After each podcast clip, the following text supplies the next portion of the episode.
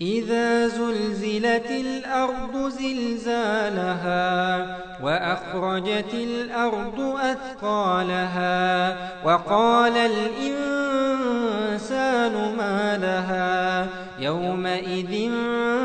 تحدث أخبارها بأن ربك أوحى لها يومئذ يصدر الناس أشتاتا ليروا أعمالهم فمن يعمل مثقال ذرة خيرا يره ومن يعمل مثقال ذرة شرا يره